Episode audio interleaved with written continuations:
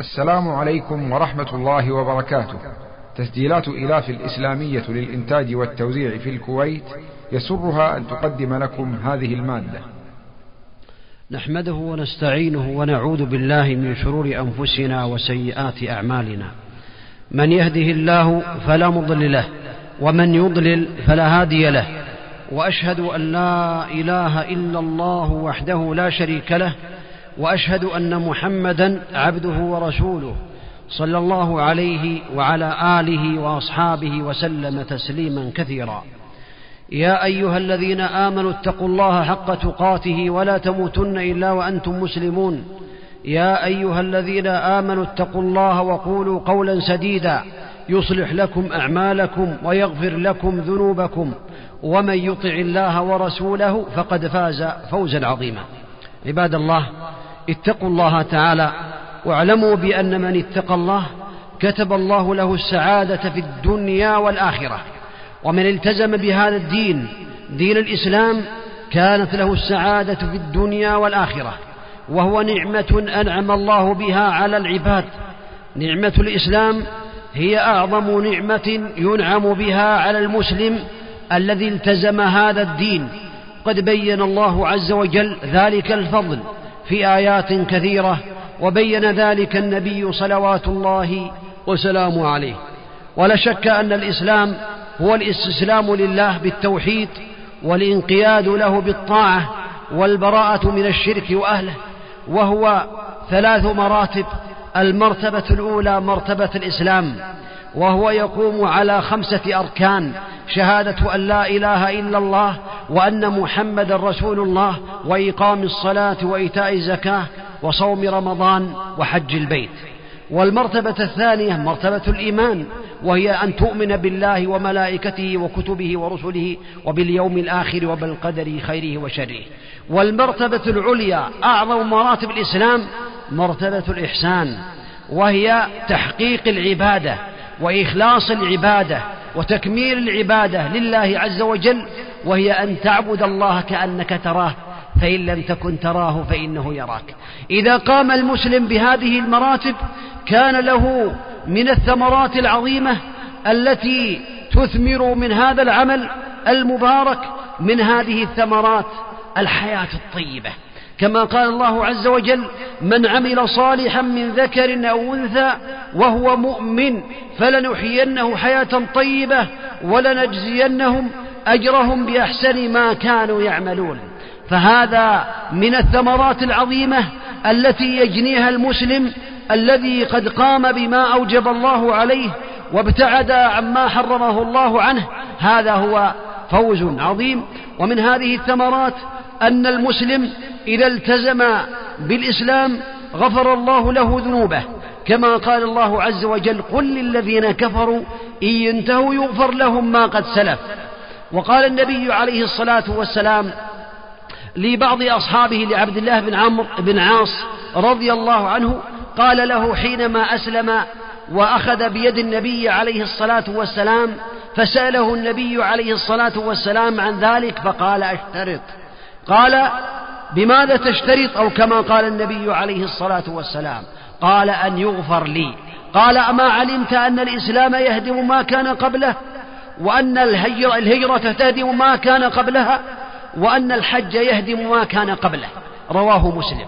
هذا يدل على أن المسلم إذا التزم بأمور الإسلام يغفر الله له ذنوبه وهذا من فضل الله تبارك وتعالى. كذلك إذا التزم المسلم بأوامر الله وابتعد عما حرم الله عليه غفر الله له ذنوبه ومع ذلك تحسب له الأعمال الطيبة التي كانت قبل إسلامه إن لم يكن مسلما من ذي قبل أو كان جاهلا فإن الأعمال الصالحة تحسب له كما قال حكيم بن حزام للنبي عليه الصلاة والسلام قد ذكر له ما عمله من الصدقات في جاهليته وغير ذلك من الإحسان فبين النبي عليه الصلاة والسلام أنه أسلم على ما أسلف من خير رواه البخاري.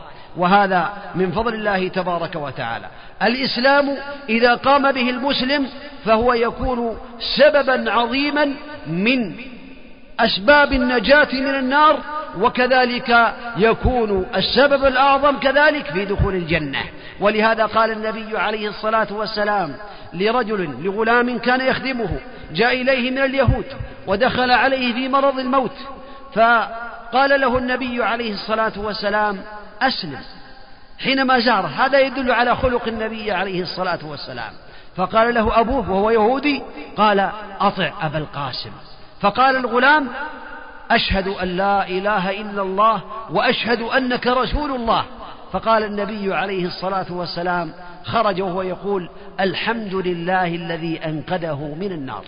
الحمد لله الذي أنقذه من النار بهذه الشهادة لأن من مات عليها كان من أصحاب الجنة كما كان قال النبي عليه الصلاة والسلام من كان آخر كلامه لا إله إلا الله دخل الجنة. قد ثبت عن النبي عليه الصلاة والسلام أنه بين أن الإسلام هو من أسباب الفلاح والفوز والنجاة في الدنيا والآخرة. فقال عليه الصلاة والسلام قد أفلح من أسلم ورزق كفافا وقنعه الله بما أتاه. رواه مسلم. أفلح وفاز. فوزا عظيما في الدنيا والآخرة إذا أسلم الإسلام الكامل الذي يحبه الله ويحبه النبي صلوات الله وسلامه عليه. قد بين النبي صلوات الله وسلامه عليه أن الإسلام الكامل والإسلام الصحيح يكون من أسباب الخيرات والبركات في الدنيا والآخرة. ولهذا ثبت في الصحيح أن النبي عليه الصلاة والسلام بين بأن المسلم لا يظلم لا يظلمه الله شيئا. يجزى بحسناته في الدنيا ويثاب عليها في الآخرة. الحسنات التي يعملها المسلم في الدنيا يطعم بها. ثم إذا جاء إلى الآخرة يثاب عليها وترفع درجاته بالجنة. أما الكافر فإنه يطعم بحسناته التي عملها لله في الدنيا حتى إذا أفضى إلى الآخرة لم يجد يجد حسنة يجزى بها أو كما ثبت عن النبي عليه الصلاة والسلام. ولا شك أن الإسلام الصحيح يثمر انشراح الصدر. فمن يهده الله ومن يريد الله أن يهديه يشرح صدره الإسلام. ومن يريد أن يضله يجعل صدره ضيقا حرجا كأنما يصعد في السماء. وهذا الإسلام هو الإسلام الصحيح الذي يحبه الله عز وجل ويحبه النبي صلوات الله وسلامه عليه. كذلك هذا الإسلام الصحيح إذا التزم به المسلم بأركانه التي سمعتموها وبمراتبه يثمر النور التام للمسلم في الدنيا والآخرة. أفمن شرح الله صدره؟ أفمن شرح الله صدره للإسلام فهو على نور من ربه. فويل للقاسية قلوبهم من ذكر الله. إذا هذا النور وهذه الأعمال وهذه البركات بسبب الالتزام بأمور الإسلام بسبب الابتعاد عما حرم الله والقيام بما أوجب الله تثمر له هذه الثمرات وغيرها. ومن هذه الثمرات أن المسلم إذا عمل بالإسلام الصحيح بما أوجب الله وابتعد عما حرم الله يثمر له ذلك حلاوة الإيمان. كما قال النبي عليه الصلاة والسلام ثلاث من كن فيه وجد بهن حلاوة الإيمان أن يكون الله ورسوله أحب إليه مما سواهما وأن يحب المرء لا يحبه إلا لله وأن يكره أن يعود في الكفر بعد أن انقذه الله منه كما يكره أن يقذف في النار. وقد قال النبي عليه الصلاة والسلام في الحديث الآخر الصحيح الذي رواه مسلم ذاق طعم الإيمان من رضي بالله ربا وبالإسلام دينا وبمحمد رسولا صلى الله عليه وسلم. ذاق طعم الإيمان وهذا الطعم هو معنوي يجده المسلم من الراحة النفسية والأنس بمناجاة الله والأنس والتلذذ بعبادة الله كما قال النبي عليه الصلاة والسلام في الوصال في رمضان بأنه يبيت عند ربه يطعمه ويسقيه. والصحيح من أقوال العلم في ذلك أن هذا الإطعام وهذا الإسقاء هو معنوي أي يغنيه هذا التلذذ والأنس بمناجاة الله عز وجل والتلذذ بعبادة الله يغنيه عن الطعام والشراب وهذا في الحقيقة من حلاوة الإسلام. فالمسلم عليه أن يلتزم بما أوجب الله عليه وينتهي عما نهى الله عنه وحينئذ يجد السعادة في الدنيا والآخرة ويكون من السعداء في الدنيا والآخرة وإذا التزم بذلك إذا التزم بأمور الإسلام فحينئذ يكون هذا الإنسان له قيمة عند الله عالية قيمة معنوية عالية فالله عز وجل يحبه وكذلك يبين النبي عليه الصلاة والسلام بأن زوال الدنيا كما رواه الإمام الترمذي في سننه زوال الدنيا بأجمعها أهون على الله عز وجل من قتل رجل مسلم. هذا يدل على عظم المسلم عند الله عز وجل وأن له مكانة. ولهذا قال النبي عليه الصلاة والسلام فيما يرويه عن ربه تبارك وتعالى من عادى لي وليا فقد آذنته بالحرب.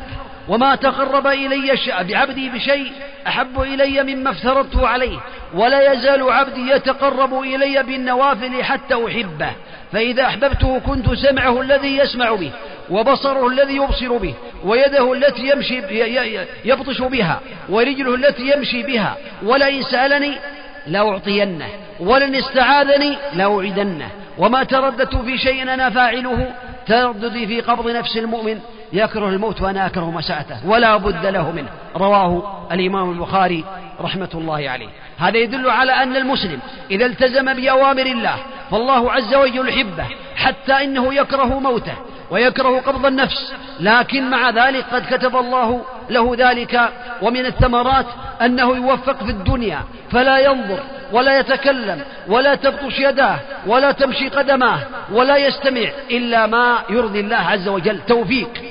توفيق إلهام تسديد من الله عز وجل. فإذا أحبك كنت سعيدا في الدنيا والآخرة. وعلى المسلم أن يعلم بأن هناك أمورا ربما تنقض إيمانه وتبعده عن الإسلام. إذا قام بالإسلام كما ينبغي فعليه أن يبتعد عما يشوش على هذا الإسلام. فلا يشرك بالله عز وجل لا بالقول ولا بالفعل ولا بالشك. ولا بغير ذلك من نواقض الإسلام. وقد بين أهل العلم والإيمان من مجموع الأدلة من الكتاب والسنة أن نواقض الإسلام تقوم على أربعة أركان.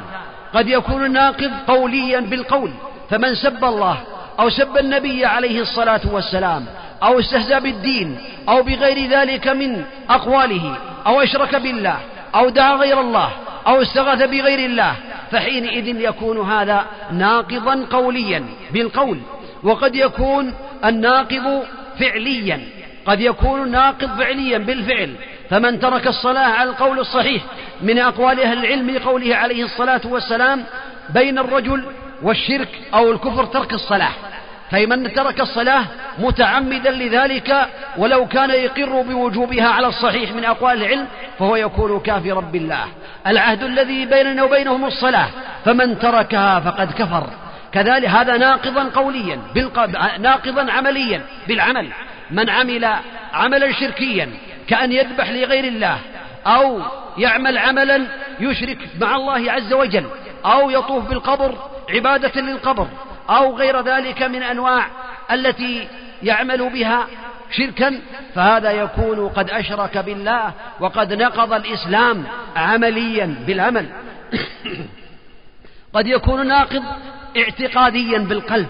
ولو كان المسلم يصلي ويصوم ويزكي ويقوم بأوامر الإسلام لكن قد يعتقد بقلبه شيئا خلاف الإسلام أو خلاف العقيدة الصحيحة يكون بذلك كافرا. كأن يعتقد بأن الله عز وجل كاذب تعالى الله عن ذلك. أو بأن النبي عليه الصلاة والسلام لم يكن هو آخر الأنبياء أو يعتقد بأن هدي النبي عليه هدي غير النبي عليه الصلاة والسلام أكمل من هدي النبي عليه الصلاة والسلام أو يعتقد بأن الله عز وجل فقير أو بخيل كما تقول اليهود أو تعتقد اليهود أو غير ذلك من أمور الاعتقاد بقلبه فهذا يكون ناقضا من نواقض الإسلام. الركن الرابع من النواقض التي تقوم عليها نواقض الإسلام وهي تتفرع منها وهي كثيرة وهو الردة بالشك. بمجرد الشك والتردد يشك هل الصلاة واجبة أو غير واجبة هذا يكون كافرا. مرتدا لأنه كذب الله وكذب النبي عليه الصلاة والسلام. يشك هل القبر نعيم القبر وعذابه؟ هل يكون حقا أو باطلا؟ ما عنده خبر. ما عندي خبر يقول أنا لا أدري. فحينئذ يكون كافرا. يشك في الجنة أو في النار أو غير ذلك من الأمور التي أخبر الله بها وأخبر بها النبي عليه الصلاة والسلام بمجرد الشك. يشك هل محمد عليه الصلاة والسلام هو آخر الأنبياء والمرسلين؟ عليه الصلاة والسلام. أو هناك نبي بعده عليه الصلاة والسلام. أو غير ذلك من الأمور لأن الدين ولأن الإسلام لابد أن يكون مبنيا على اليقين. إنما المؤمنون الذين آمنوا بالله ورسوله ثم لم يرتابوا لم يدخل الشك عندهم؟ فالمسلم عليه إذا قام بالإسلام عليه أن يبتعد عن نواقض الإسلام سواء كانت قولية أو اعتقادية أو عملية أو عن طريق الشك وعليه أن يفرق بين الوساوس وبين الشكوك. فإن الإنسان قد يشك قد يوسوس قد يأتيه الوساوس. ولهذا بين النبي عليه الصلاة والسلام لرجل سأله بأنه يفكر في شيء لأن يخر من السماء أحب إليه من أن يظهره. فقال النبي عليه الصلاة والسلام ذلك صريح الإيمان. وهذا صريح الإيمان هو محبته أن يسقط من السماء ولا يبدي الذي في صدره في صدره. الذي حاك في صدره من النظر أو من التفكر في شيء من أمور الدين والإيمان والغيب لكنه عليه أن يستعيذ بالله من الشيطان الرجيم وينتهي عن ذلك. وبهذا يكون من المؤمنين وعليه المسلم. على المسلم أن يسأل الله عز وجل دائما الثبات. ويسأل الله التوفيق والإعانة والتسديد وليبشر بالسعادة في الدنيا والآخرة. أسأل الله عز وجل بأسماء الحسنى وصفات العلى أن يجعلني وإياكم من الذين يستمعون القول فيتبعون أحسنه. إنه ولي ذلك والقادر عليه. أقول قولي هذا وأستغفر الله العظيم لي ولكم ولسائر المسلمين من كل ذنب فاستغفروه إنه هو الغفور الرحيم. الحمد لله رب العالمين ولا عدوان إلا على الظالمين والعاقبة المتقين وأشهد أن لا إله إلا الله وحده لا شريك له وأشهد أن محمدا عبده ورسوله صلى الله عليه وعلى آله وأصحابه وسلم تسليما كثيرا. أما بعد فإن أصدق الحديث كتاب الله تعالى وخير الهدي هدي محمد صلى الله عليه وسلم وشر الأمور محدثاتها وكل بدعة ضلالة وكل ضلالة في النار. عباد الله اتقوا الله تعالى واعلموا بأن من التزم بالإسلام بأركانه وأركان الإيمان وأركان الإحسان وحافظ على هذا الإسلام بأن لا يأتي بناقض من نواقض الإسلام التي سمعتم بعضها هذا يكون سعيدا في الدنيا والآخرة. وعليه أن يسأل الله التوفيق والإعانة والتسديد ويلتزم بما أمر الله به فإنه إذا التزم واعتنى بذلك وسأل الله التوفيق فالله عز وجل يوفقه. ويسدده والذين اهتدوا زادهم هدى وآتاهم تقواهم. ويا أيها الذين آمنوا إن تتقوا الله يجعل لكم فرقانا ويكفر عنكم سيئاتكم. إذا من تقوى الله أو من ثمرات التقوى أن الإنسان يوفق ويعان ويسدد للالتزام بأوامر الإسلام. أسأل الله عز وجل بأسماء الحسنى والصفات العلى أن يصلي ويسلم ويبارك على نبينا وإمامنا وقدوتنا محمد بن عبد الله عليه الصلاة والسلام. اللهم صل وسلم وبارك عليه. وارض اللهم عن أصحابه أجمعين. أبي بكر وعمر وعثمان وعلي وعن سائر الصحابة أجمعين. اللهم أعز الإسلام والمسلمين. وأذل الشرك والمشركين. ودمر أعداءك أعداء الدين. اللهم إنا نسألك الهدى والسداد. اللهم اهدنا وسددنا. اللهم إنا نسألك العفو والعافية في الدنيا والآخرة. اللهم إنا نعوذ بك من زوال نعمتك وتحول عافيتك وفجأة نقمتك وجميع سخطك. اللهم إنا نسألك بأنك أنت الله. لا إله إلا أنت الأحد الصمد الذي لم يلد ولم يولد ولم يكن له كفوا أحد. أن تنصر إخواننا المجاهدين في كل مكان. اللهم انصر إخواننا المجاهدين الذين يريدون إلى كلمته في كل مكان. وخص منهم إخواننا في الشيشان. اللهم انصرهم ولا تنصر عليهم. وامكر لهم ولا تمكر عليهم. واهدهم ويسر الهدى إليهم. إنك على كل شيء قدير. عباد الله إن الله يأمر بالعدل والإحسان وإيتاء ذي القربى وينهى عن الفحشاء والمنكر والبغي. يعظكم لعلكم تذكرون. فاذكروا الله العظيم الجليل يذكركم واشكروه على نعمه يزدكم ولذكر الله أكبر.